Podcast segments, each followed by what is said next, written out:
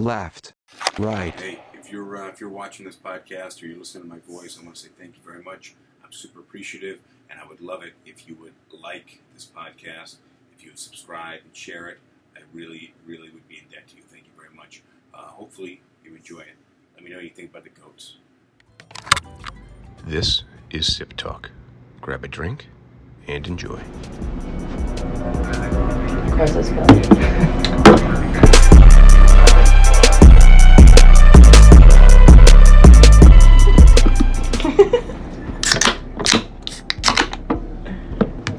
Cheers. Cheers. Cheers.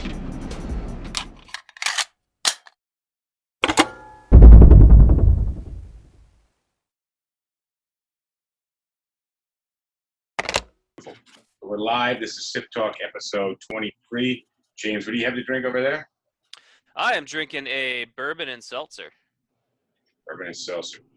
I got served up by uh, Virtue Cider Rosé, not too bad. And uh, Andres, what do you got over there? Um, bourbon on the rocks. Yeah, coffee. Nice. Um, yeah, I don't know what's going on in the live stream yet, but it is definitely definitely not working on my end. So, James, I wanted to introduce you to Revel Bikes. Revel Haven't Bikes. heard of it. Revel Bikes is a bike sharing service, and it's for uh, motorized bikes. Okay. So um, basically, you download an app, you can hop on one of these bikes. I don't know if they check your license. I don't know the exact setup or the legality of it, but you can pretty much grab these bikes all over the city, just like Citi Bikes. And uh, Are they e-bikes? well, no, they're actual. They look like scooters. Okay, but are they like electric? Yeah, they're, they're yeah they're electric, but not like a bicycle elect, electrified, like a small moped type of device. And uh, they're all over the city. They just really took off. Okay. you know, one week, a couple months ago, I saw one or two here and there, and now all of a sudden I'm seeing them everywhere, which is wild. Um, but that means that you have the general population, who are, I'm guessing, non-motorcycle owners, and probably not really big-time uh, bicyclists, because that's not exactly a popular thing. And all these people are jumping on these motorized devices. So you know, uh, I'm, I'm sure you can imagine what, what's what's entailed with jumping on a motorized device in a city like New York. How big of a safety issue is it? Well, have you ever uh, driven a motorcycle around Manhattan? No. So there you go. You have you have all these people driving around a city, no idea what they're doing, no idea about traffic laws. A lot of people don't know the exact laws of traffic. They don't know the general speed limit in New York City. Um, you know, it, a lot of people don't know you can't take a right on red in the New York City area. Did you know that? No, I, I just assumed. I, I thought that New York City was kind of like Mad Max rules as it was. Yeah, I mean, pretty much you get away with a lot more in New York City because there's a lot more to observe from the police officer's perspective. So we can get a lot, we can get away with a lot more. But but point is, you take all these mopeds, you throw them on a street, and the barrier of entry into driving a moped is now downloading an app, and it's super cheap. I think it's like 20, How much for a ride? I think it's like 25 cents a minute or something. Um, you know, I, I have to uh, have to check it out. But I know it's I know it's cheaper. They say at 25 cents per minute and a dollar to start. So you know, my cab ride to work costs roughly 14 bucks a day. Um, so I could just run outside, grab a Revel, head down to the office. For uh, you know, it takes me nine minutes to get here. So for less than five bucks, door to door. Yeah. I So, I don't have to worry about parking. and, and it sounds like it would be fun. It is fun. It is fun up until you actually hit a car, or up until you take it to uh, a place where you should not be taking it, uh, and start vandalizing the mopeds, the Revels, and uh, now that's the reason why uh, Revel took it off the market. It's because there's a lot of lawsuits against Revel because so there's that- people that you know, they have a driver license because that's basically one of the conditions for you to drive it. You have to have a driver license. But it doesn't matter if it is suspended or not. You just need to have one driver license. That's all. So uh, there's people that you know have their driver license, but it's suspended or it's not active, and you just have to call them and be like, "Listen, my driver license is not suspended. It's just that I haven't gotten my new one or I haven't you know done the paperwork, but uh, I'm good to drive." And they'll literally tell you, "Okay, you can drive. Uh, I'll send you the code. Put that code in, and you can take them over." Uh, Okay, so where's the lawsuit? the lawsuit come from, comes from uh, other cars that got you know in accidents with this. Uh, Here- here's the issue. Here's the issue: is is you have no driving experience, and now you're driving in one of the busiest cities in the world, foot traffic wise and vehicular traffic. So you have no experience, and now you're driving in a place that most people are terrified to drive a car in. A car, you have four doors, you have airbags, you got a seatbelt. On these things, you're a glorified bicycle with crazy acceleration, and you don't get tired from pedaling. So you have all these people driving who shouldn't be on the road in the first place who are fearless because they don't understand that you don't have the safety that you have of a four-door vehicle.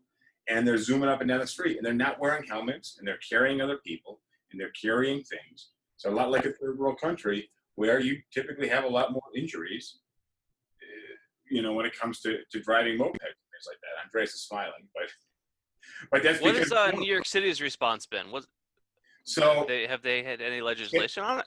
typical response you have a you have a new program and a lot of people get pissed off. So people were pissed off because the delivery guys were driving electric electrically charged bicycles like e-bikes. And that was a really big thing because people said they couldn't hear them coming and they were going a little faster than normal. But you know i just said well like you know yeah i guess i like to look both ways like a normal person would do before they cross the street so like i have that going for me but if people were just pissed off, I think the delivery guys weren't pedaling, which I, I don't know why you would be that pissed off. If you look, Yeah, but you'd assume if you're working in the delivery industry, like you've got a pretty good knowledge of traffic in the city or whatever. That's very different than a tourist getting on a bike for the first time in New York City, not even knowing the city. But people, but the general public was pissed off about the e-bike situation with the delivery drivers, and I actually think it might still be illegal. I don't know the legality of it, but I just can't picture an NYPD officer sprinting to chase down a delivery guy. Um, but yeah, people, you know, came out and people were upset. So we, you know, we had the same thing going on with these Revels, but just like Citi Bike, now you have a lot more people driving bicycles to and from work, which I think is an overall great thing if the caution level from the greater public increases. But if the greater public wants to say, hey, you know, there's 60% more bicycles on the road, I want to continue across the street without looking both ways. And if they hit me, I have the right to be upset. I don't I don't necessarily agree with that. Well, this sounds like a problem that will just kind of sort itself out over time then. Let people get used to the product for a little bit and at the same time people are going to get hurt and the best way to avoid getting hurt is either be careful if you're on foot or don't use the things if you don't know what you're doing. Sure, but now they have pulled. Now they've pulled them from the uh, from the market. So they, I think they suspended it in New York City starting today. Okay. Yeah, they did suspend it starting today, and the reason, one of the reasons as well, just not just because of the amount of lawsuits that Revel got, uh, but it's also the uh, the missing pieces of these uh, mopeds that are, you know, disappearing. Like if you take them on uh, Washington Heights, for example, there's a bunch of them, right? They're like two or three in every corner, and you see them, and they're like scratched or one of the wheels is missing or you know uh, the up cost of taking care of one of these mopeds is expensive as well. So if this was i don't know cali for example that would be a completely different thing because you actually need a moped to mobilize yourself from one point to from point a to point b. But in new york you have good uh, public transportation and all of these things and keep up the uh, cost of uh, having one of these mopeds is just Yeah, but, but if it's a private company, who cares? Like they're, they're the one who bear, who's bearing the cost of repairing or replacing these things. And if they're not pricing those accordingly, or they're not coming up with way to keep keep track of their assets, then they're going to lose money, and that that's really a public problem. So that's just how they run their company. No, I, know, but And the the thing is second- that one, that's one of the reasons why they're ta- taking it off the market because it's expensive to. There was, there was a second death today, and then they suspended it. So it's believed that the suspension was caused by the death, and that would make that would make sense to me. But there's just some crazy, you know. The, I, I think it's a brilliant business idea, and I think the city should be embracing it. But I think the sh- city should be dealing with the implications of this new technology. And I have a really good feeling that Revel may get shut down. Another company may come with the same idea right behind them and probably charge a little bit more because I think 25 cents a minute is pretty cheap. But another company comes right behind them, works out the kinks, and, and lays it out. And now we have a new branded cyclist on the street. We don't have as much to worry about. And this one's going full force because they saw the errors of the predecessor. I think there's a really good chance that that that's going to happen. And I think you know, in a city like New York, little electric mopeds is probably a, a net positive. I don't think there's any way you can look at it outside of deaths, obviously, but people die from car deaths. People die in taxis. People die, die they get run over by buses. So I think I think we're going to have a net positive if if this goes well. But people being upset. I mean, people die on bicycles. Are they going to make bicycles illegal? I think people are a little bit less risk prone on bikes because people know how unsafe bikes can be, especially if they're not experienced on a bike, because you can only go so fast and you, you feel you a little less that? protected. how would you not have that careful quotient, the same careful quotient or care quotient, whatever you want to call it, uh, when you get on a motorized vehicle? If you're this afraid I think because bicycle, The motorized vehicle does the work for you, so you feel but- safer because you've got powerful underneath you. I don't know. a bicycle is something that you know everybody has, and now you get get on this other device, and you're in the middle of the street. And you know, I mean, it's an electric vehicle, so you don't have. I haven't ridden it yet, but I know you don't have the same acceleration you do as you as you would in a motorcycle. Yeah, but it's certainly faster than a bike. True, true. It's faster than a bike, and you don't have to pedal, so you have that going for you. But uh, but yeah, I uh, I just wanted to bring that up, you know, because it's it's for it to be suspended because of a second death. You know, I, I like you watch people driving around on these things, and I, I counted nine of them go by in a minute the other night when I when I went out uh, on Friday. I just happened to mention it, and I look on the street, and nine of them was by within a minute. A lot of them had more than one person, I would say maybe there were three helmets between between all nine bikes. So that's a stupid stupidity issue and a lack of regulation. How well? How long has it been in the market? I don't know. I'm thinking three or four months, but that's only because that's how long I've been seeing them. So maybe they were more popular in the outer No, boroughs. they started on Brooklyn. They they began on Brooklyn. Uh, this here in New York, in Brooklyn, but they started in uh, Cali, in uh, I think uh, L.A. And they started probably four years ago, four or five years ago, correctly. And then they they came here to New York, and they were began like around at the end of 2018, beginning of 2019, and they had a good, good, good uh, Brooklyn, and then moved to New York City, and it was a completely different story. Because in Brooklyn, you have more space. People are like, you know, more conscious about the environment. You can say, uh, and they don't drive as much as like the city itself. Uh, so they it makes more sense for you to grab a moped from I don't know Williamsburg to uh, Greenpoint. Sure, but big the- issue, yeah, it makes more sense. It's better for the environment, and it's a moped, it's electric. It makes more sense any way you look at it. But people aren't following the laws, and is that a Revel problem or is that a city problem? That's the problem. You know, the biggest issue is people running red lights, and people uh, not wearing helmets, people riding on the sidewalks, you know, not following other other traffic devices. That's what's going on. And how do you, you know, how do you? Public policy is there, the law is there, but what do you change? James, do you remember the bikes they had in uh, in South Carolina?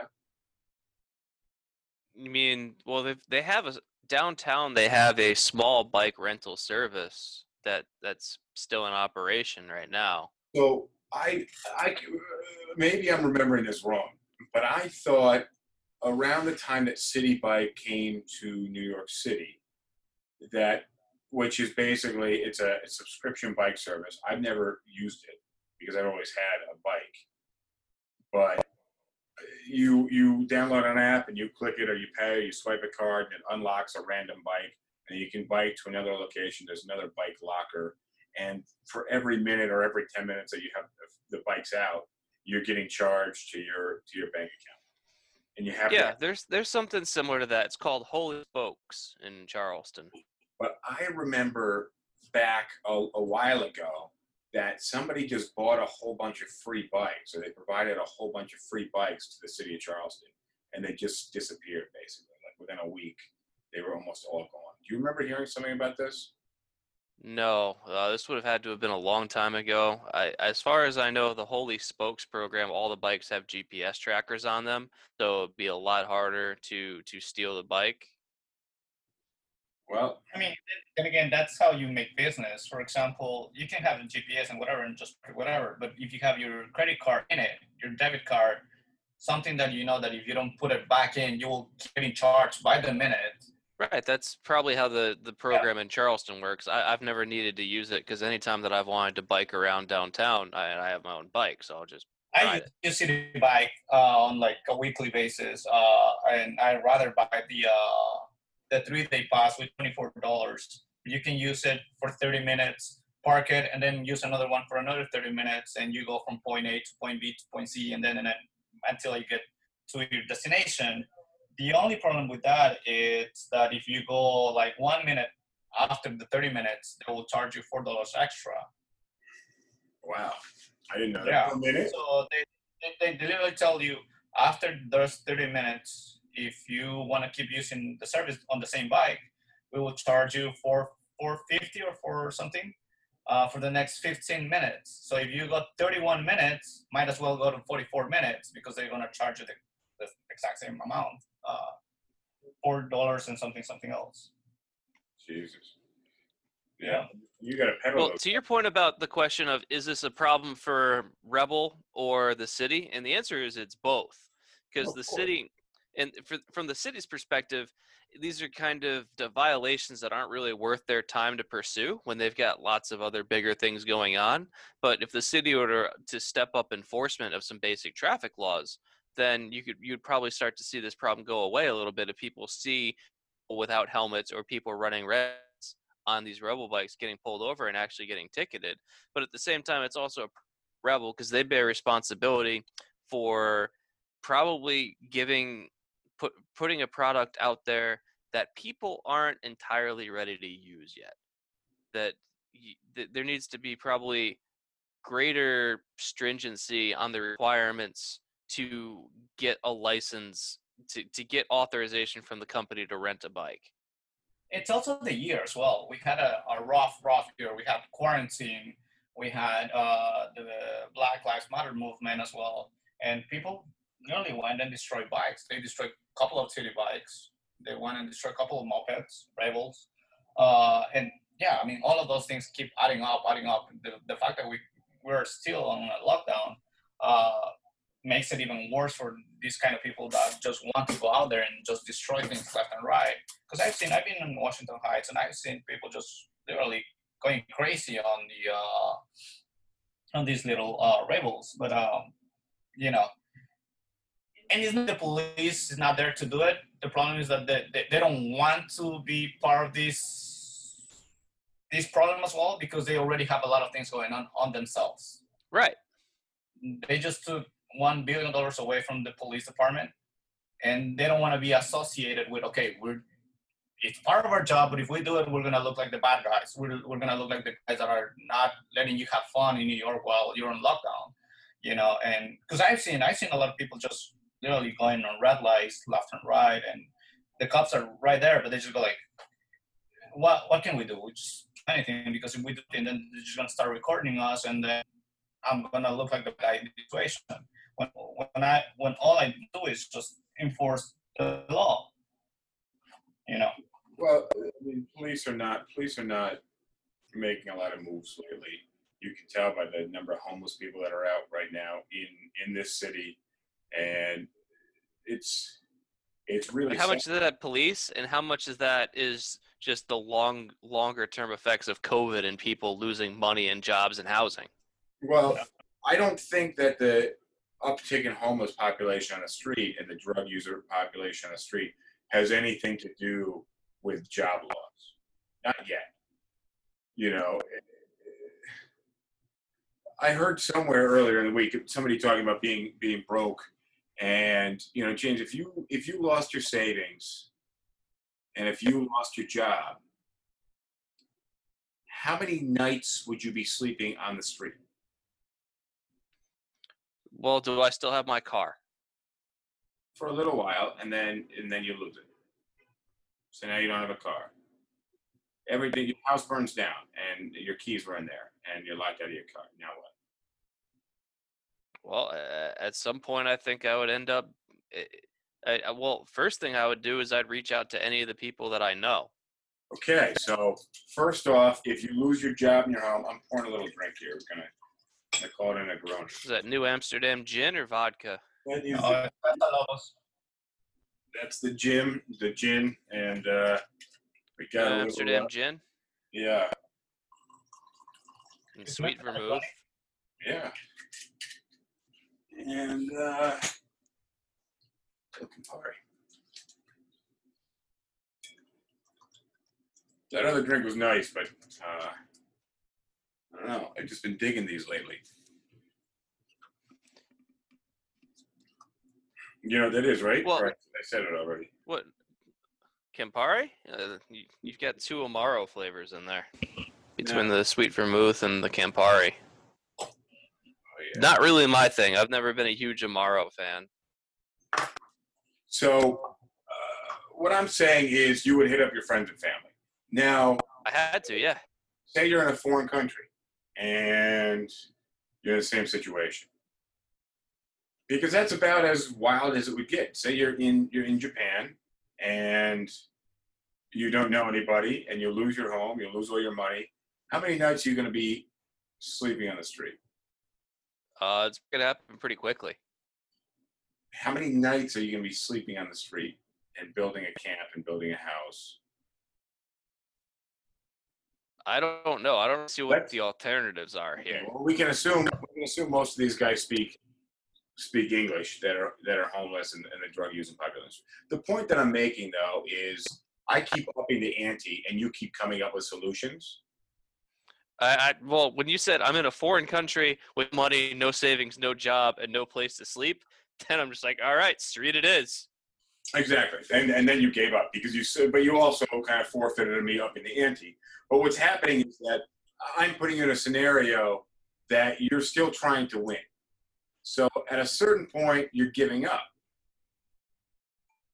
And what I'm saying is Yeah. that people have when you took away all other options but there's still options like homeless shelters and different programs that people can get if they're looking. And you were looking in this conversation because I was asking you to look for an answer. The people are on the street because they want to, and most of it is drug use. And yeah, sure, there's a small population that is, you know, is willing to be upwardly mobile and who's going to keep an eye out for different opportunities. But a lot of the people on the street are using heroin, they're using other hard drugs, and probably street drugs that I'm not at all familiar with. And that's that's why these people are on the street. And it's not because they lost their job in March or April because of coronavirus. And beforehand they were upstanding people in society.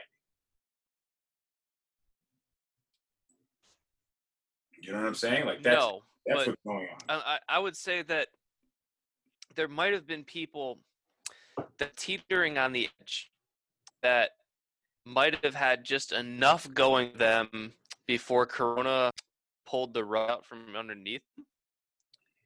and it didn't take much of a push. I'm sure, and I, you know, I, I, I understand that, but I, I don't. I'm not saying that. I'm seeing people just doing drugs in the middle of the street, setting up camp. Uh, I mean, it's bad. This the block that we are on is really bad because it's a somewhat secluded block, and there's a massive amount of scaffolding in the middle of the block. Even though there's a police station, a, a you know half block away. But it's I yeah, mean, but if you're a police officer, is that what you want to be doing with your day? Exactly, and that's what we're saying is police are turning blind eye to a lot of stuff that's going on. You have this Revel use, which it's really difficult to chase down bicycles and motorcycles and electric mopeds, obviously. Um, but but this is just uh, it's bad, and I think there's a lot of police apathy right now. And then again, they just got defund uh, one billion dollars, if I'm not correctly, in New York City. They literally took one billion dollars away from Has them. that actually happened, or is that just proposed? No, it happened already. It happened in uh, I think it was in March. If I'm not. No, Yeah, the March. George Floyd protests were in the end of May, so there's no way that they would have defunded the police two months ahead. Of May. May, May, May, May. Yeah, you're right. May, Uh, May, it's a May. conspiracy. It's a conspiracy. they must have. It was already defunct. Yeah. So it, Um, it was on the New York Times. That cannot be a lie. well, and the whole policing thing is a really complicated topic because there, there's kind of good and bad faith arguments on both sides.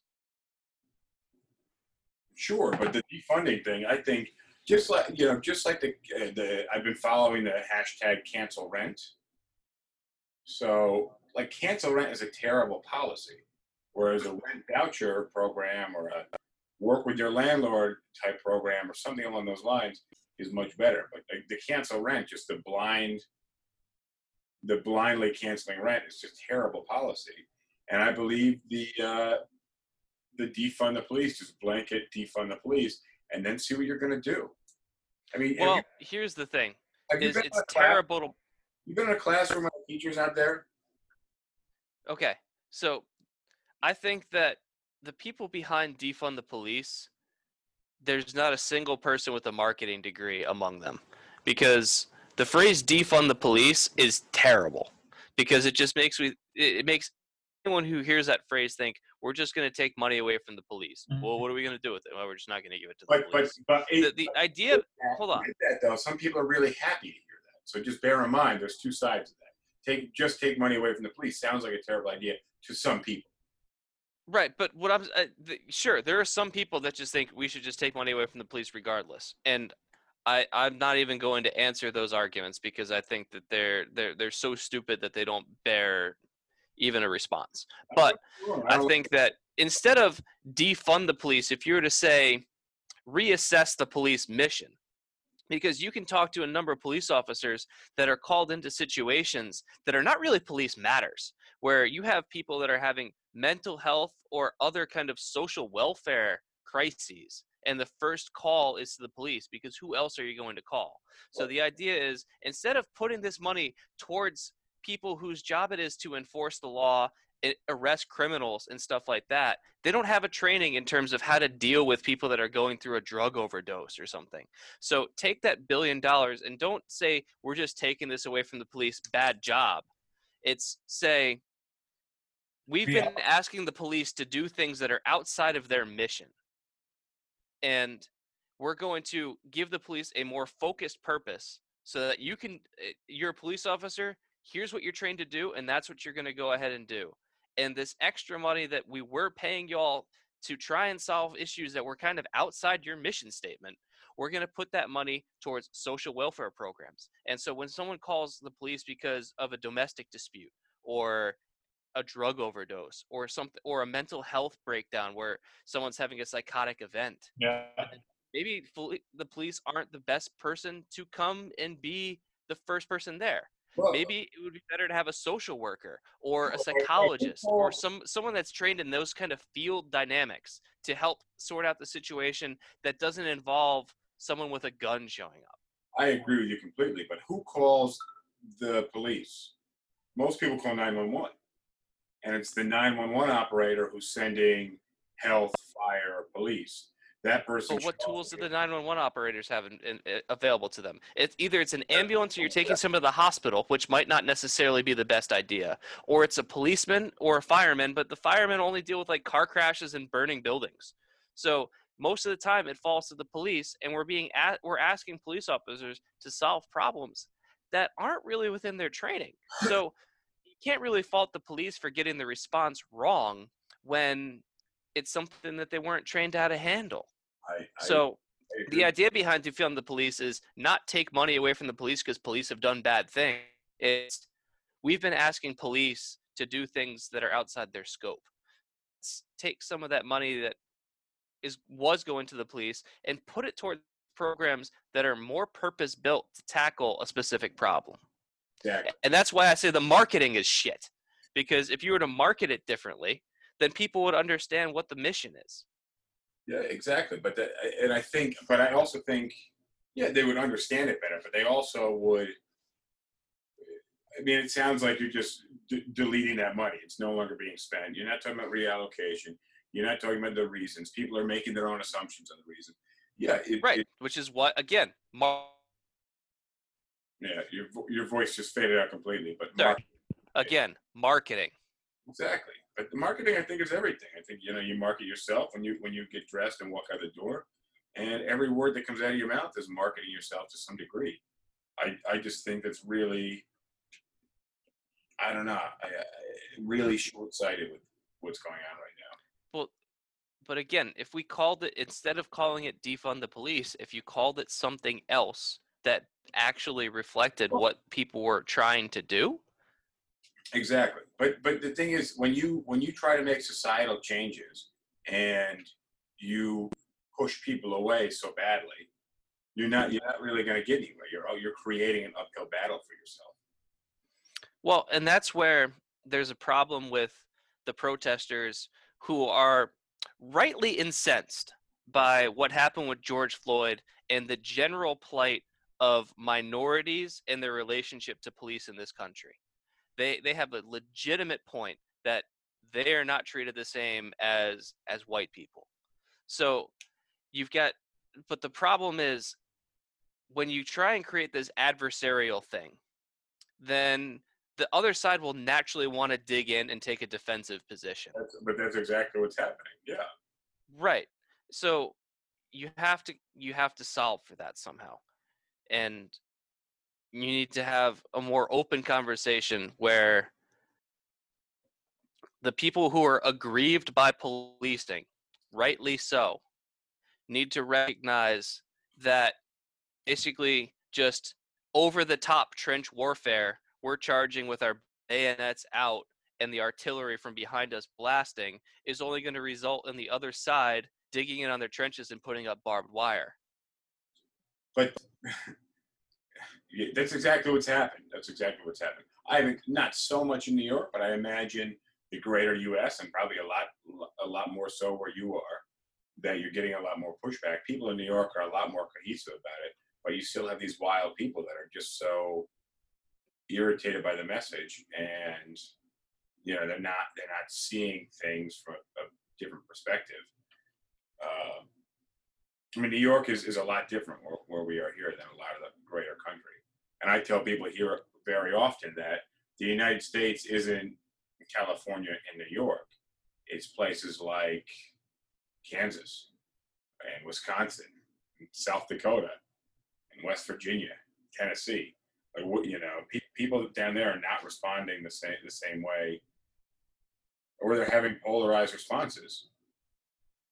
Then, you Well, you'll see polarized responses wherever you go. Um, but I think your point about like Los Angeles and New York as representative of the United States is, is well taken. Where New York and LA, while they're large and they have an outsized culture, are very much the outliers for United States culture. but but they have a big influence, and and you know the U.S. is known. Right. You know, when you, if you're traveling throughout the world and you say you're from the U.S., people assume you're from where? New York, Miami, California. When you- Texas. Yeah, and maybe Texas. And now, based off their response, that's how they're going to perceive the United States as a whole, and that's going to be their their prejudice against you. Yeah, you- and I guess when like when I've traveled abroad and people ask where you're from or whatever, and I say New York, they're just like, well, I, mean, I, I it, my experience doesn't really matter because I fit into the stereotype. yeah, yeah, exactly. But imagine somebody thinks you're from Texas, and you're traveling through Spain. Yeah. You know what's what's coming to mind? Well, when I was traveling through Spain, a lot of people thought I was either German or British. Yeah, I could see that. You could, you could fit in for either one. I, I stand out as a little more American, I think, probably because I got about 65 pounds on you. Yeah, I was skinnier then too. Then again, people that travel the most is basically people from Cali or people from New York, Florida, Texas. People from the Midwest tend not to travel. That's one of the reasons why I think people in the Midwest are or tend to be more close-minded than people on the uh, East Coast or Coast. And by that I mean New York and Cali. Uh, here in in the city, we have the uh, financial capital of the world. So people tend to travel a lot, tend to go abroad, and they represent basically the states. People from Cali tend to travel a lot to China, tend to travel a lot to Europe. So actually, you know, uh, either uh, trade or obtain products from China or, or sell their products in Europe, and Well- that's how people actually perceive the states. They go like, "Oh, that's how the, the United States is," just because there's people from Cali or people from New York that are traveling there and that they're showing you that ah, I'm wearing this expensive suit or that I have this amount of knowledge or this amount of technology, and they think that the, the states is like that all across the board. Because and then again, that's what I'm saying. Because when I came to the states, that that was my idea of the United States.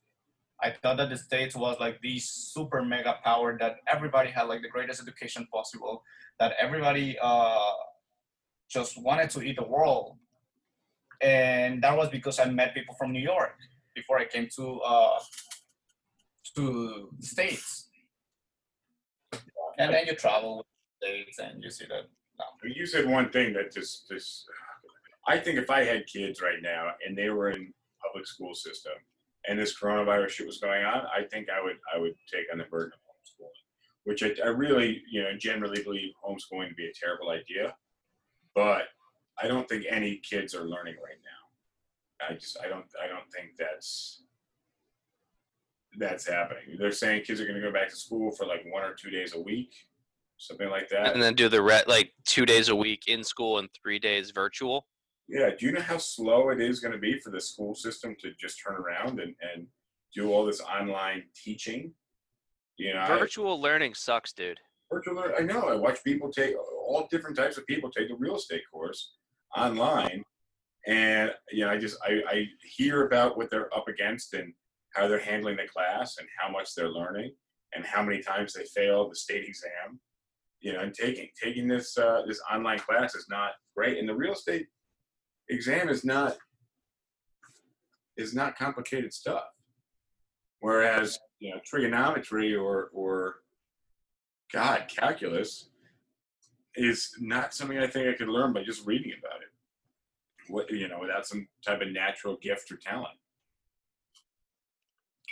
It's a really interesting debate because, first of all, I completely agree about virtual learning. I was taking a class in the spring at College of Charleston, and the first half of the class was before it, and I was doing great in the class. And then as soon after spring break, the the college shut down all in-person classes, and everything went virtual. And as soon as that happened, my interest in the class and my participation or whatever just plummeted because I can't focus as much online. But it's it's one where people parents legitimately want to get the kids out of the house and parents a lot of parents who work or whatever they have to figure out how am i going to make arrangements to take care of these kids long term if i'm not going to be able to have them out of the house on a regular basis until who knows january?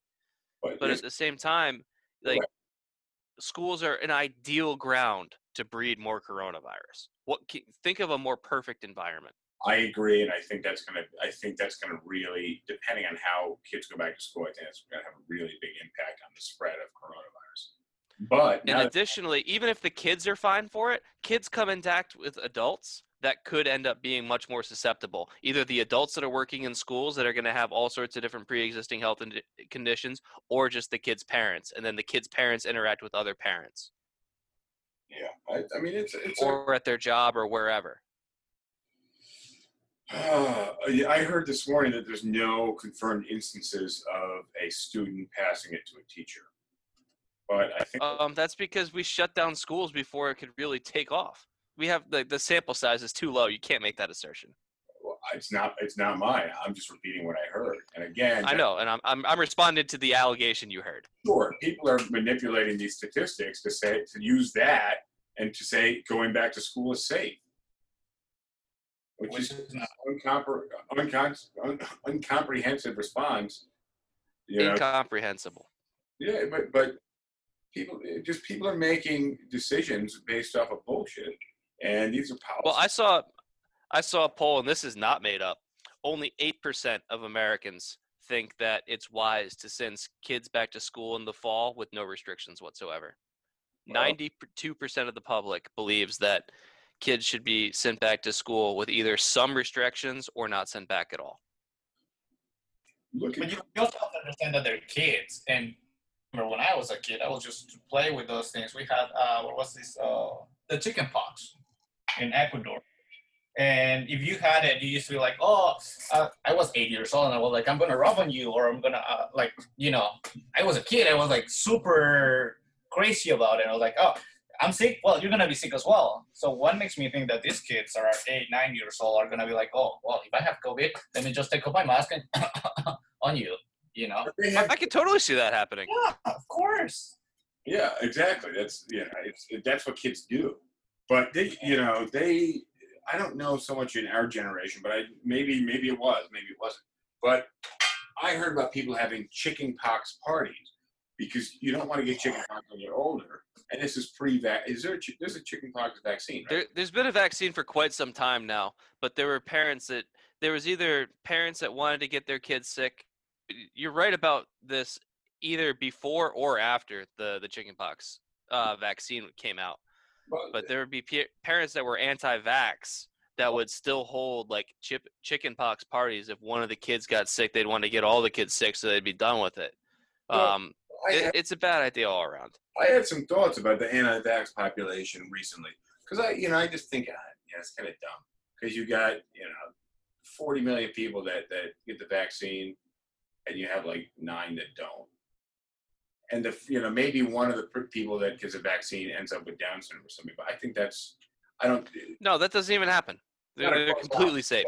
But my point is, it's not a causality. People are trying to say, people are trying to imply that there is a causality there, and, and there's uh, clearly not.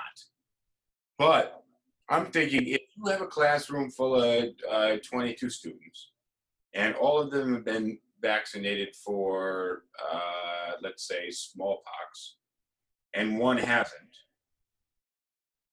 and they're saying, you know, we don't want our 21 kids in the classroom with your kid who hasn't. What's the rationale there? The rationale is that not everybody can get vaccinated. So there, there are some people that because of other health conditions can't take the vaccine. That the vaccine legitimately would cause problems for them, But and so standing on either side of the argument that I just proposed. Because I, yeah, I think kids should be vaccinated. I think kids you know don't have the brain power or the education to make their own decisions. So it's really up to the parents. But I don't. What I'm saying is, I don't think that one out of 22 students who's not getting vaccinated poses a greater threat to the 21 other students. And now, I, now, if if you asked me two weeks ago, I would say I'm anti anti-vaccine. But now I just thought about it. I said, where's the danger quotient there? Where's the where's that unvaccinated kid causing danger to the vaccinated kids? Exactly. But the thing is, for example, there's people that tapping out for a sec for getting a. the, that they have either compromised immune systems or that the vaccine is not good for them or they cannot have the vaccine. So they don't get it. So they don't get it. So that one student, that one student doesn't get it, and they have and they've rationalized not getting it, and they don't have it. They didn't get the vaccine, but how is that unvaccinated person causing harm to the people that are vaccinated?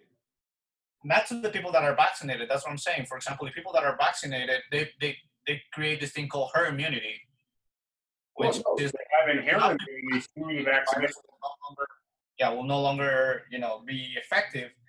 Uh, and the reason why herd immunity is very important is so people that actually cannot be vaccinated could be protected as well.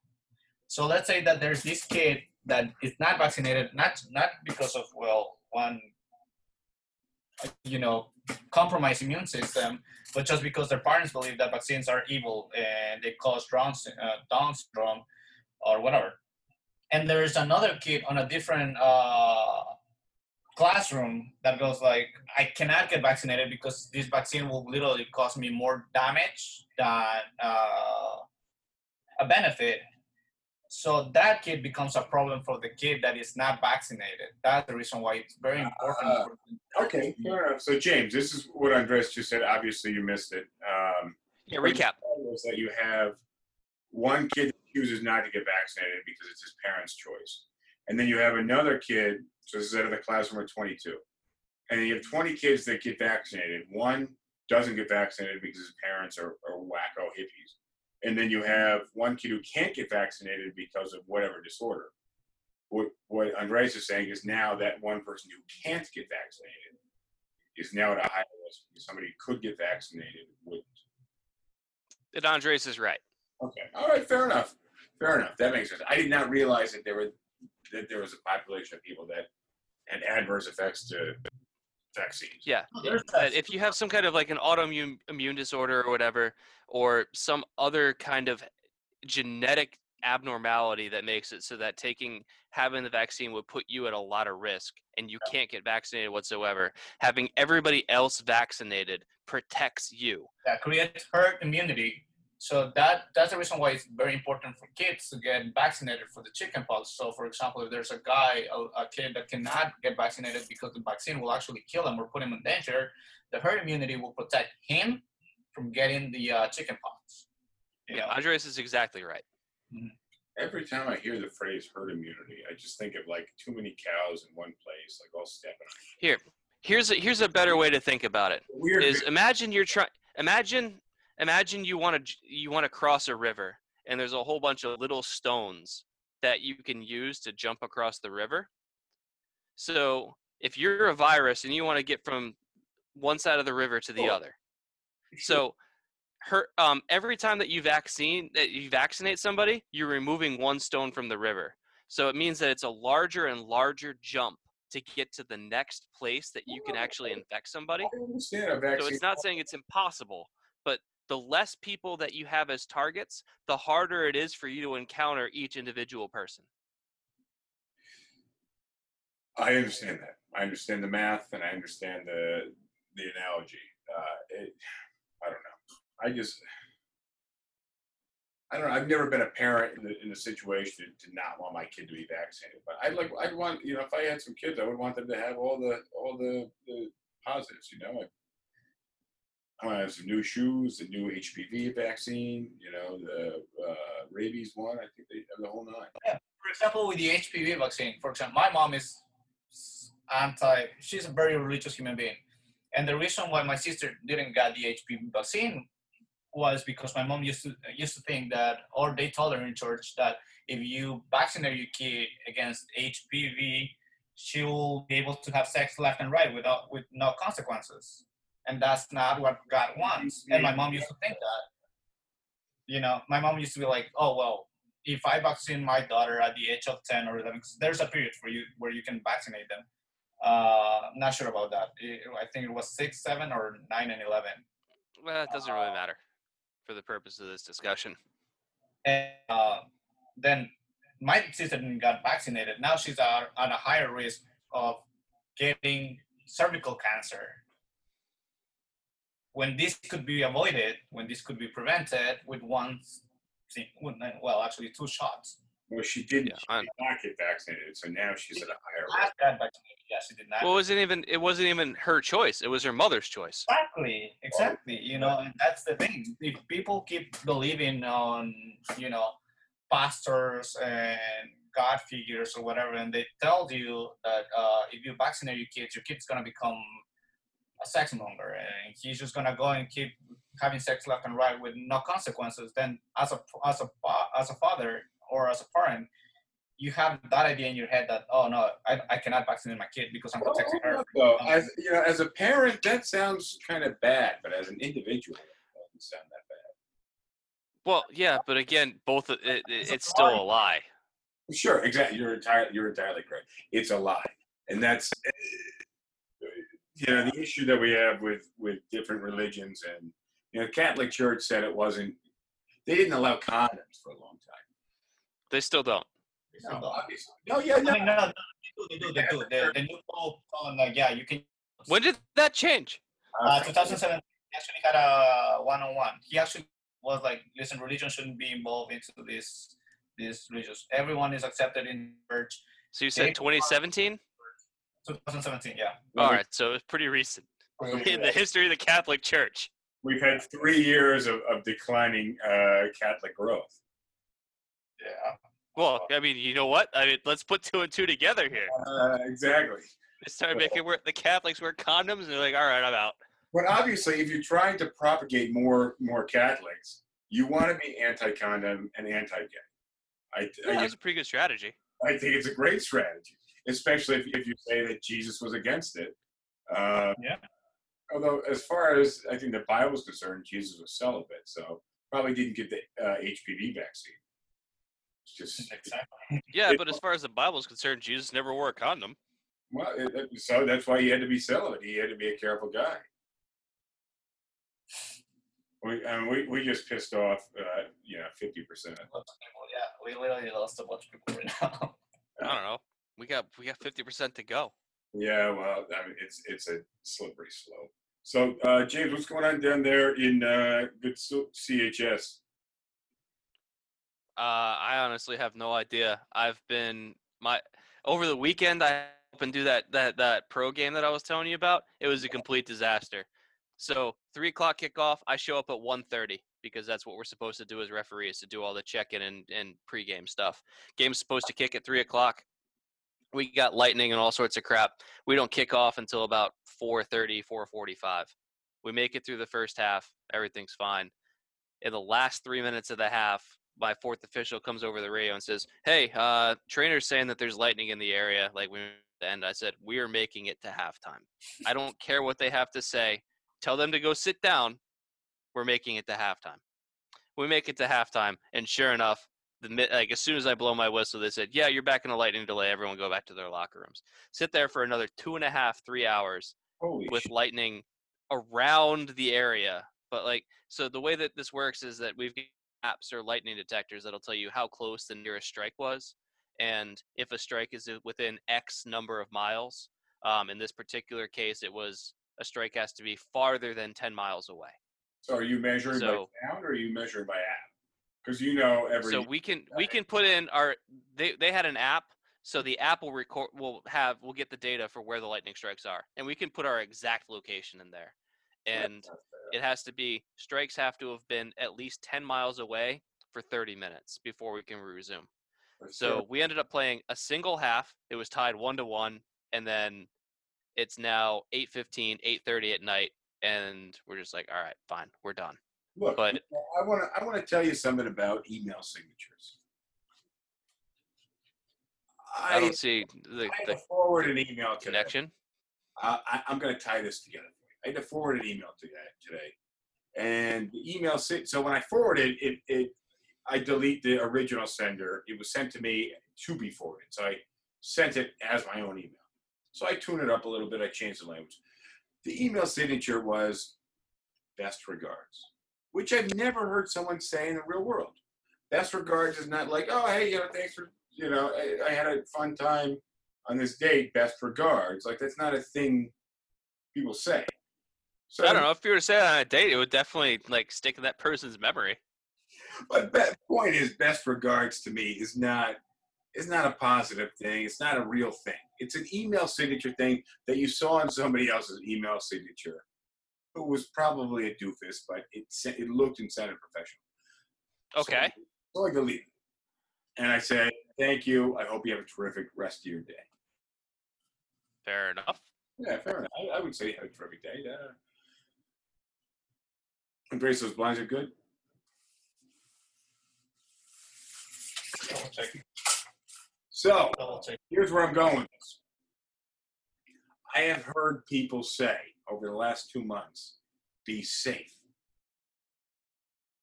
More times than I can count on every opinion. Yeah, I say it. I don't like it. Why not? Be safe to me is just like, hey, don't take any risks.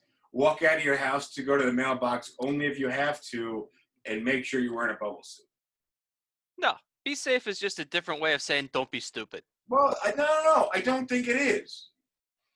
Because That's the way I mean it. that's the way you read it. That's the way I would hope to hear it. And if I said be safe, I, I would mean wear a condom. I wouldn't I wouldn't mean like don't go within six feet of other people, wear a mask, and you should probably have some latex gloves on. Now, 2020, July, But aren't latex gloves just the condom of the hand? yes. But you can't get an STD by finger touching somebody. I don't know. So that's what I'm saying though. What I'm saying is that You might be able to. I, I I feel like we need to test this theory. You have Trojans. you get lambskin. That's not latex.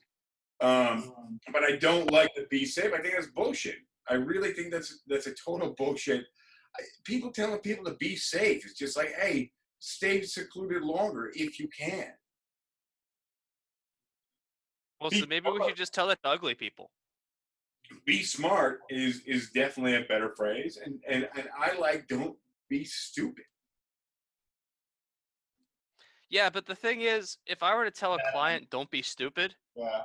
they, they they wouldn't take that the right way. Yeah. But if I say, "Hey, stay safe out there," that's the same thing as saying "Don't be stupid," but it comes off a lot nicer. I'll give you another one. If you work in retail, you know this phrase. Have a good one. Let me ask you a Said it all the time. When was the last time? Yeah, I'm sure you do. When was the last time you talked to a, a friend or a relative and you said, have a good one? I don't know. I've probably said it before. Yeah, I don't think so. Think about it. Really think about it. I don't think you have. I don't think you have a good one is is something that's that you use in a personal. It's just you don't just like when you're when you're like you know you go to your family's house and you're like hey I had a really nice weekend thank you for having us best. All right. Yeah. You know, here's the thing, though. You have to you have to separate the personal and professional here, because the thing is, there's on a lot of things that you professional say in a professional. on a professional level. I'm not talking to our highest end clients and being like, thank you for visiting our office. Cheers. Best, Okay. First of all, I That's say cheers. best regards. when, when I close my conversations with my clients, I very often say cheers. So Well, if, uh, yeah, that's fine. If you really mean cheers. But if you mean cheers, it's Tuesday at 11 a.m. Cheers. no, that's that's that's just my sign off on the phone is cheers. Like I say, I picked that up from bartending, and I just haven't let it go. And like this is Well, you picked it up bartending, so it's it's it's rooted it's rooted in the actual cheers. Yeah, but when I like now I've got like a client that runs a pharmaceutical business that makes like this dude probably makes about a million bucks a year and that's split across like that's just his take. This is a drug And- dealer you had as a client. Huh? This is a drug dealer. You, oh shit! Sorry, I forgot we're live. Pharmaceutical advising. Dude's super smart. Um I like him a lot. But yeah, when I like if I have to talk to him on the phone or whatever, like when we ended up, I'm just like, "All right, yeah, man. Cheers." If I was a drug dealer, my tax returns would read pharmaceutical advisor. Oh, yeah. No, pharmaceutical sales, of course. But Yeah. But my whole my whole point here is I'm. When was the last time you went to a Chick Fil A? Uh, from of la- uh, last week. Okay, Wait, you guys actually have Chick Fil A last week? Yeah, I did. So Right. Jim, we have we got a couple of Chick Fil A's here in New York. You would be surprised. No, I actually uh, that's the reason why I brought it up is I know that there's Chick-fil-A's in New York. Yeah. So, the question that I have for you is I'm waddling over. after you close your transaction, after you placed your order, what did the cashier say to you? Oh God, have, have a have a No. I don't know. But my point is, why is that tied? No, no, no, this is important. Why does the cashier at Chick Fil A have to be any different than anyone else? Have a wonderful day. Have a nice day. Have a great Yeah, day. but that's not what they say. Thank you. What do they say? They say when when you say thank you, like you put in your order, I'll have whatever chicken sandwich and some fries and the Coke or whatever. Yeah. And they say, all right, that'll be nine seventy five, and you give it to them. You say, all right, thank you, and they say, it was my pleasure. It was my pleasure. Fuck. That's what they say. That's what they're trained to One say. sec. I want to give a quick shout out to Dan Morgan. Dan, what's up, man? It's been a long time. Uh, I just want to say hi. I see you watching Street Pharmaceutical Bud. You mean Bud or you mean Bud? Bud. Um, Andres is really struggling over there with his backlight. I don't know why he wants to look like a silhouette over there. Um, Yeah. dark. But if you Yeah, work, but Andreas, you look better in the dark. if you work at a McDonald's and and you're telling somebody after they after you after you you know give them their 39 cents change on a Big Mac, it was my pleasure. Did that come from the heart? No, but I'm telling you, at Chick Fil A, that's what is trained in them. I And believe if you go to a Chick Fil A in the South, you will hear that. If you just like after you order your food at a Chick Fil A in the South, just stand near the counter and listen to the interactions between the customers that come after you, and see what the cashiers say. You will hear that every single time at the end of the transaction. I, I fully believe you. And I worked for a company before doing real estate that had these crazy corporate policies. And I was told that I, you can't say, shoot me an email because using the word shoot could scare people. I've got a story about that real quick. Go for it because because that's the end of my story. That's a true fucking story, and that's fucking wild. when I was in college, I was studying abroad in Spain, and I had two weeks for spring break. The second half of the spring break, my family was coming to visit me in Spain, so that was written off. But the first half was mine. So I traveled to two places, to Amsterdam and I went to England. When I landed in London, I didn't really have any plans. I didn't have any idea what I was going to do. I was just like, screw it, I'm in London. I'm just going to see whatever's interesting to me. So I land, I have to go through customs, show them my passport, and the uh, the passport agent was this like I don't know super like military British dude, and he says, "So what are your plans here in London?" I said, "I don't know, man. I'm just gonna be killing some time." He's like, What did he say? he's like, "What what are you gonna be doing?" I'm just killing some time in London, man. I got three days that I gotta burn, and you you you might want to rethink the way that you phrase that. Me, dude, like, but he's like, you you don't want to say it that way.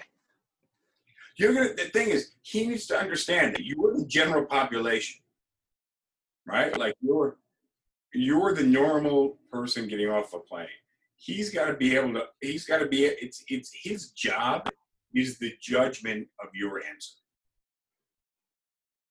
Like he's the guy that assesses whether you're genuine or you're not genuine, or you're joking, or you're just saying a statement and you don't mean you're going to be fucking killing people. That would have made a much more interesting trip to London, but Oh, speaking of traveling, do you know that uh, United is it? Yeah, United.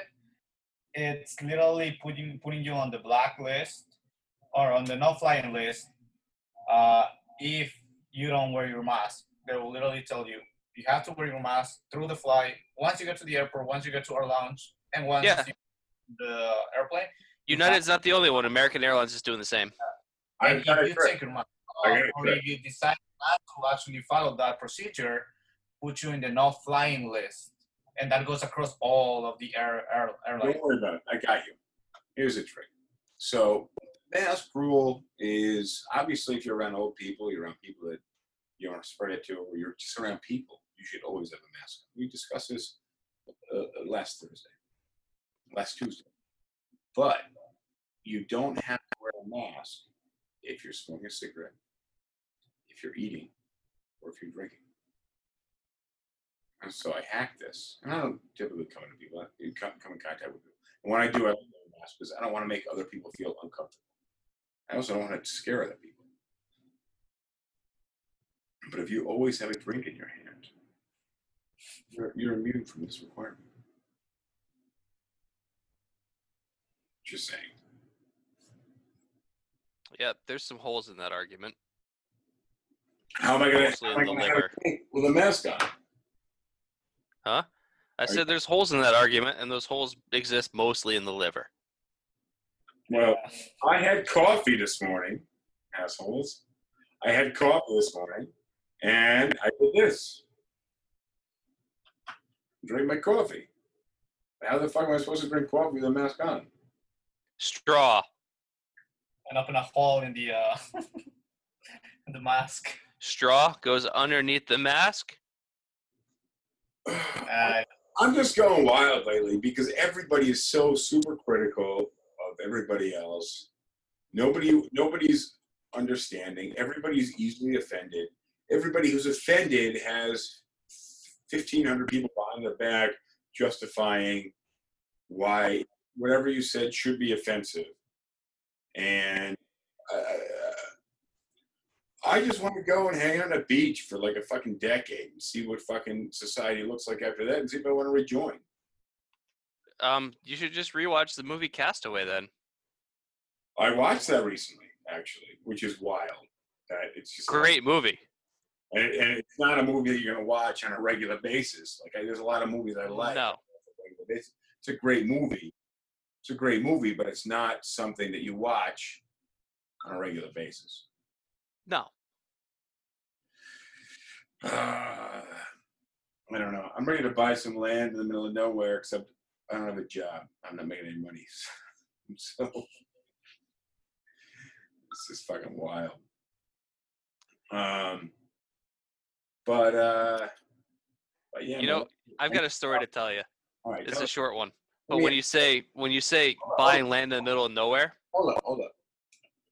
Pour another drink or not pour another drink? Yeah, or another drink, of course. What do you think? Just sip talk. I'm dried right here.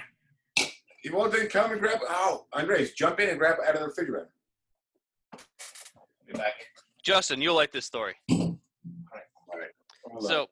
'Cause here my firm had a client Hold up, hold up, hold up. that was sitting on a decent amount of money and a decent amount of land. Because I want to hear the story.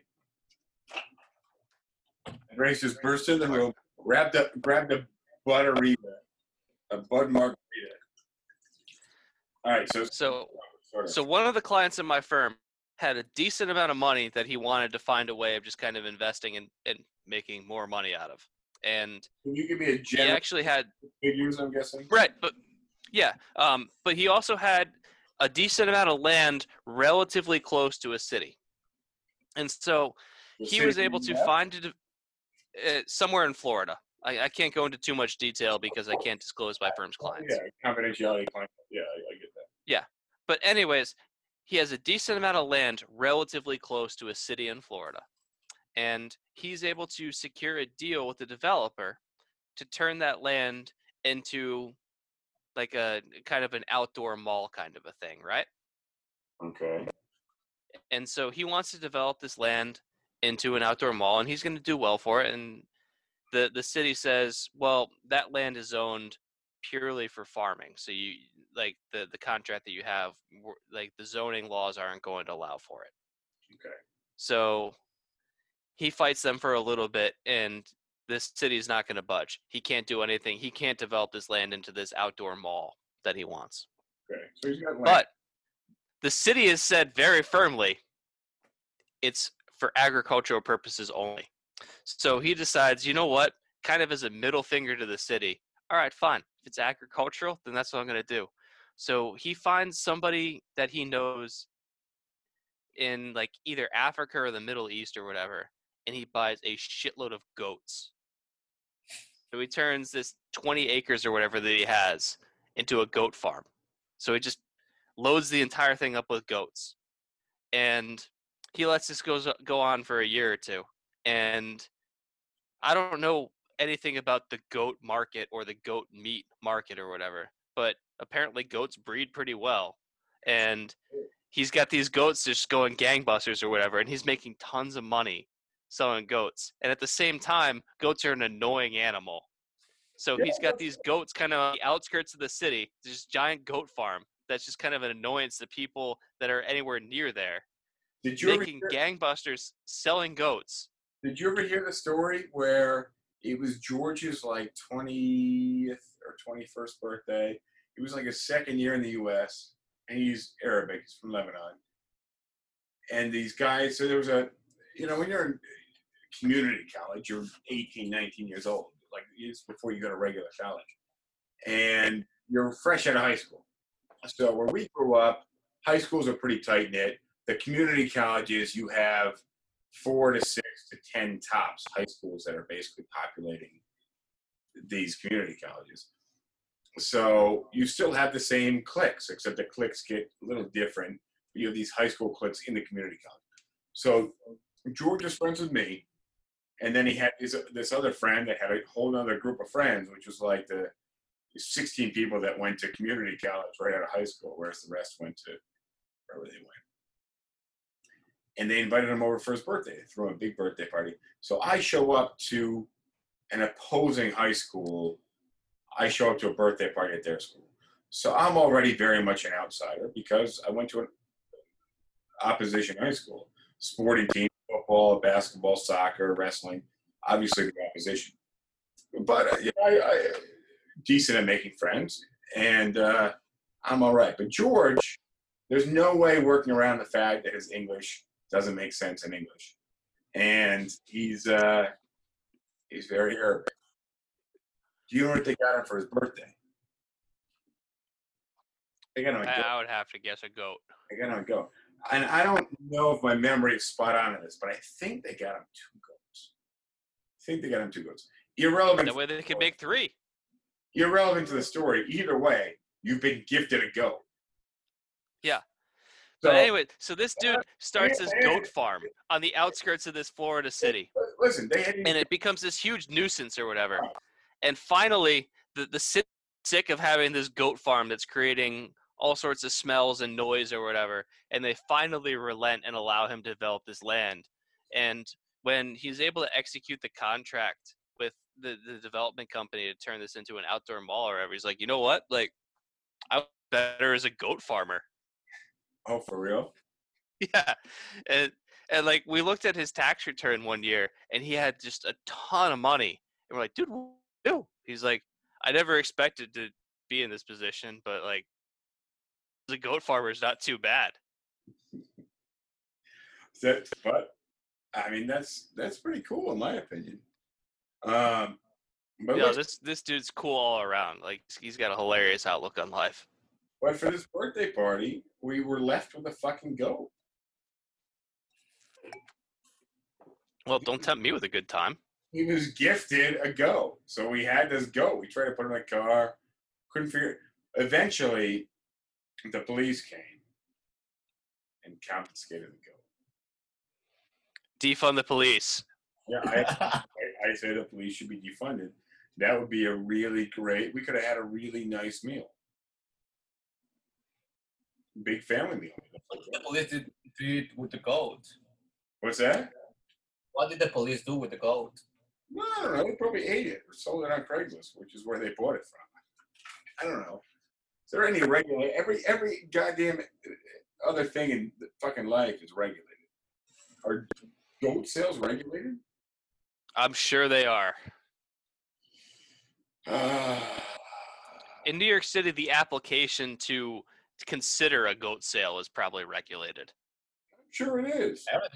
Here. You- I mean, you can't do you like the free enterprise, the hands off. The, you know, it's not it's not a thing anymore. You can't you know you can't dig a fucking ditch in your backyard without getting the fucking permit. Yeah. That's You know what the corollary to is to that is though? What? Well, if you want government assistance, there's all these government assistance programs. So like regulation cuts both ways. Can you say it that way? Yeah. I just don't think, you know, I think when you have personal property, you want to put a fucking railing up along your staircase. Your fucking kids are going to fall off the staircase. It's going to happen. Well, now we're equivocating on terms. Look, um, what I'm just saying is there's so much regulation that now this coronavirus, like over-regulating the people, I think is is fucking wild. Over-regulating the businesses so they can't do business, and then expecting them to stay in business. And if anything, you give them a loan with interest, so you make money off of them trying to stay in business while they go in debt. Yeah. Uh, the PPP loans are forgivable. If you if you use it for certain things. Payroll. payroll. I'm a real estate agency, so how do I how do I cover payroll when I have 126 people that are independent contractors and I have three salaried employees? How does that work? That's a topic for us to talk about off. Uh, a, that's a great off-camera topic. I agree, but either way, I'm getting fucked pretty bad, and uh, I'm running out of the PPP money. The EIDL is like a fucking joke. So um, it's it's just frustrating. The government wants us to stay open, but is also trying to profit off of us trying to stay open. Yeah, I'll be back in a minute and a half. All right. Again?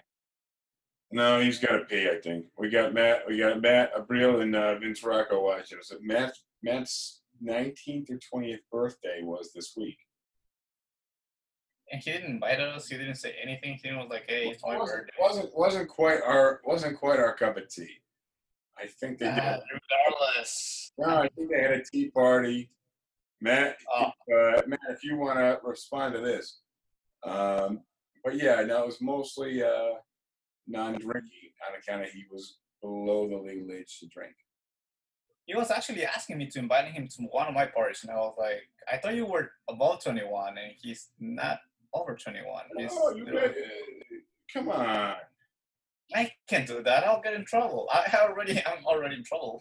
you'll get in Basically, trouble. because I mean that you send me 50% of it, what, 90% of it true, and the 10% was still me. But you know, uh, I, I can be seen with 19 year olds. What about if I give him like one shot? Like, have you seen the way that I drink? Like, if I give him one shot and I push another one, then I push another one, and he You're passes out. Give alcoholic beverages to people that are underage. That's the law. Exactly. I mean, I can get away with that. I just don't want to take him to the hospital and be like, Christ, what do I do now? Either way, I just, you still shouldn't serve alcoholic beverages to underage people. yeah, we don't encourage uh, underage drinking. I'm just a different person that comes from a place where you're allowed to drink at the age of 18, hard alcohol, and wine and beer at the age of 16. So, thank God for my country. Uh, other than that, yeah, I, mm, nothing good about it. I know. Uh, I'm really frustrated lately. Like you know, I my in my mind the jury was still out on the Revel bikes, and I you know I, it's frustrating for me because I really believe the Revel bikes to be a greater good, but Yeah. I recognize that you have a bunch of assholes and retards fucking dying because they're not riding around with fucking helmets. They're doing reckless shit. And they also don't know what they're fucking doing on the road. I recognize that, but I don't think it's Revels' fault. You know, if you if you open a square, if you open a fucking playground, and people are diving off the fucking monkey bars face first into the ground, breaking their necks, like is that your fucking fault? Yeah, that's the thing. Uh, it's that application. It's created for people that are actually smart, responsible, and that they know what, they're doing. But it's not most- created for everybody. uh, And you have a lot I of have- doing retarded shit. You open a skate park and you provide uh, skateboards for the people, and somebody breaks an arm. Are you responsible? Providing you have a disclosure to begin with. Now you provide skateboards that are electronic to people, and people are still breaking their arms. Are you responsible? James, go ahead. Sorry. So you have to look at it. There's two to weigh here. The first is assumption of risk, which is what you're talking about, which is whenever you're engaging in activity, there's an risk in it. And if you suffer any negative consequences because of it, well, there was some assumed risk that you took by participating in the activity by itself. But I think the more important question here is are you providing a service to people that is inherently risky that you're also not providing them with the tools to be able to mitigate that risk on their own. And the example that I would give to you is this if you operate a gun range, which is, yes, an inherently risky thing to be practicing shooting a firearm, but there's a range of risk with firearms where you can have something from a bolt action rifle to a semi automatic pistol to a fully automatic Uzi. And so if you're not trained in terms of how to handle a firearm, then you don't. If, if I run a gun range and someone comes in and said it's my first time firing a gun, I'm not going to give them the fully automatic Uzi because the recoil on the Uzi will make it come up and eventually point towards their head. So I'm going to give them the least risky firearm I can come up with, which is probably going to be a bolt action rifle chambered in like a 22. And that's what So- happened in New York. And they gave us the like the Citi Bikes, and it worked. Right, but the point is, with if you if you go with the Revel the Revel bikes you can say you're giving people who aren't trained in something something that is well outside their bounds of reasonably expected skill to be able to handle I don't think riding a bicycle with an with an electric motor is outside of somebody's reasonably that far outside of somebody's skill set. what's the top speed on a Revel bike uh, uh, 24 40 or 30 miles per hour. less than it's less than 30. Yeah. Less than 30, 30 miles. so the fastest that, th- that these ride bikes can go is 30 miles an hour I think Yeah. it's like 28. Let's just leave it at 30. Yeah, sure, fair enough. But 30, I mean, I've bicycled faster than 30. And that's fast so on have i 30 yeah, 30's 30 is moving on a bike Yeah, but I, uh, this shit pisses me off so much. but the the point that I'm trying to make is you have to balance assumption of risk versus placing an inherently risky asset in someone who's untrained on handling said asset. But then again, they, they're supposed to be trained because the only the only way that you can get a Revel is with your uh, driver license. Yeah, but a driver's license is not a motorcycle license. Sure. They're different for a reason. Well, Rebel's not a motorcycle either. So it's just, it's, I don't know. I'm surprised. But what are they closer to? Are they closer to driving a car or riding a motorcycle? Riding a motorcycle, of course. Okay. I agree. But I, I think, uh, I'm actually surprised there's only two deaths. You, you think it would be higher? Way higher. Of course. Okay. Well, major. then you're really diminishing your own argument here. well, sure. because but I- of I the also don't think that we change the speed limit to, to, to 10 miles an hour because there's a lot of highway accidents. But that's a stupid idea too. Well, yeah, you know, the speed limit 70 miles an hour, but people are dying. We reduce it to 55, save a lot of lives, but people are still dying. So we reduce it to 40, save a lot of lives, but people are still dying. We reduce it to 30, save a lot of lives, but people are still dying. Reduce it to 20, but you see where I'm going with this. People are still Well, dying. the natural conclusion is like don't have highways at all because then nobody would die. Exactly. So don't have Revels at all is what we just did. And that's that's what pisses me off. Is that we just brought the speed limit to zero on Revels. Because a fucking electric bike It's gonna keep keep people off the fucking subway, keep people from driving their own motorized vehicles, pollution wise, da, da, da, keep people from taking fucking cabs, which I fucking hate people taking cabs. I want to be able to walk outside, get in the cab. Don't have to wait for six to pass me. I think it's a good thing.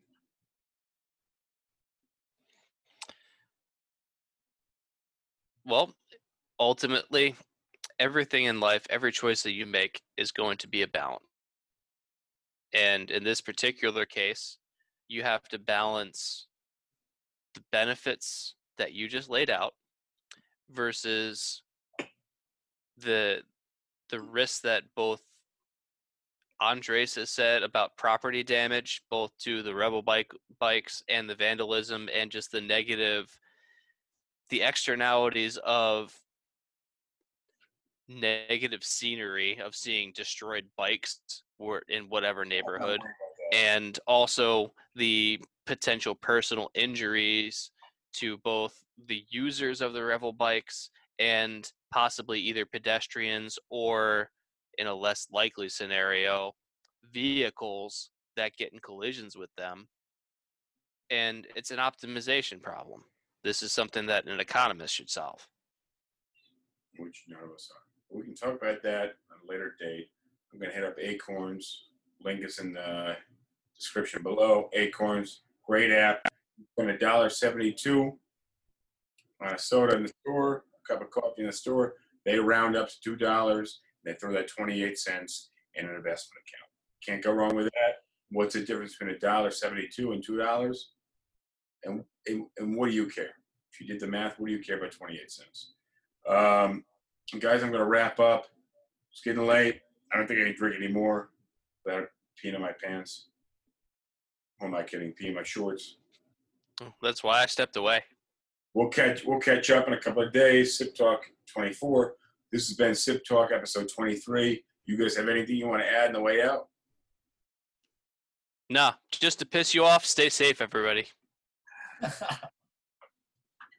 Close the stream with your eyes closed, motherfuckers. All right. See you later. Bye. Hey, you made it this far. I appreciate that. You owe me a like, share, comment, subscription. If there's anything you want to hear about on Sip Talk, whether it's uh, what we're drinking, more of what we're drinking, or uh, you want to hear us ramble about some other topics, please uh, throw that in the comments, and I will make sure that we include that in the next episode. Thanks again for watching.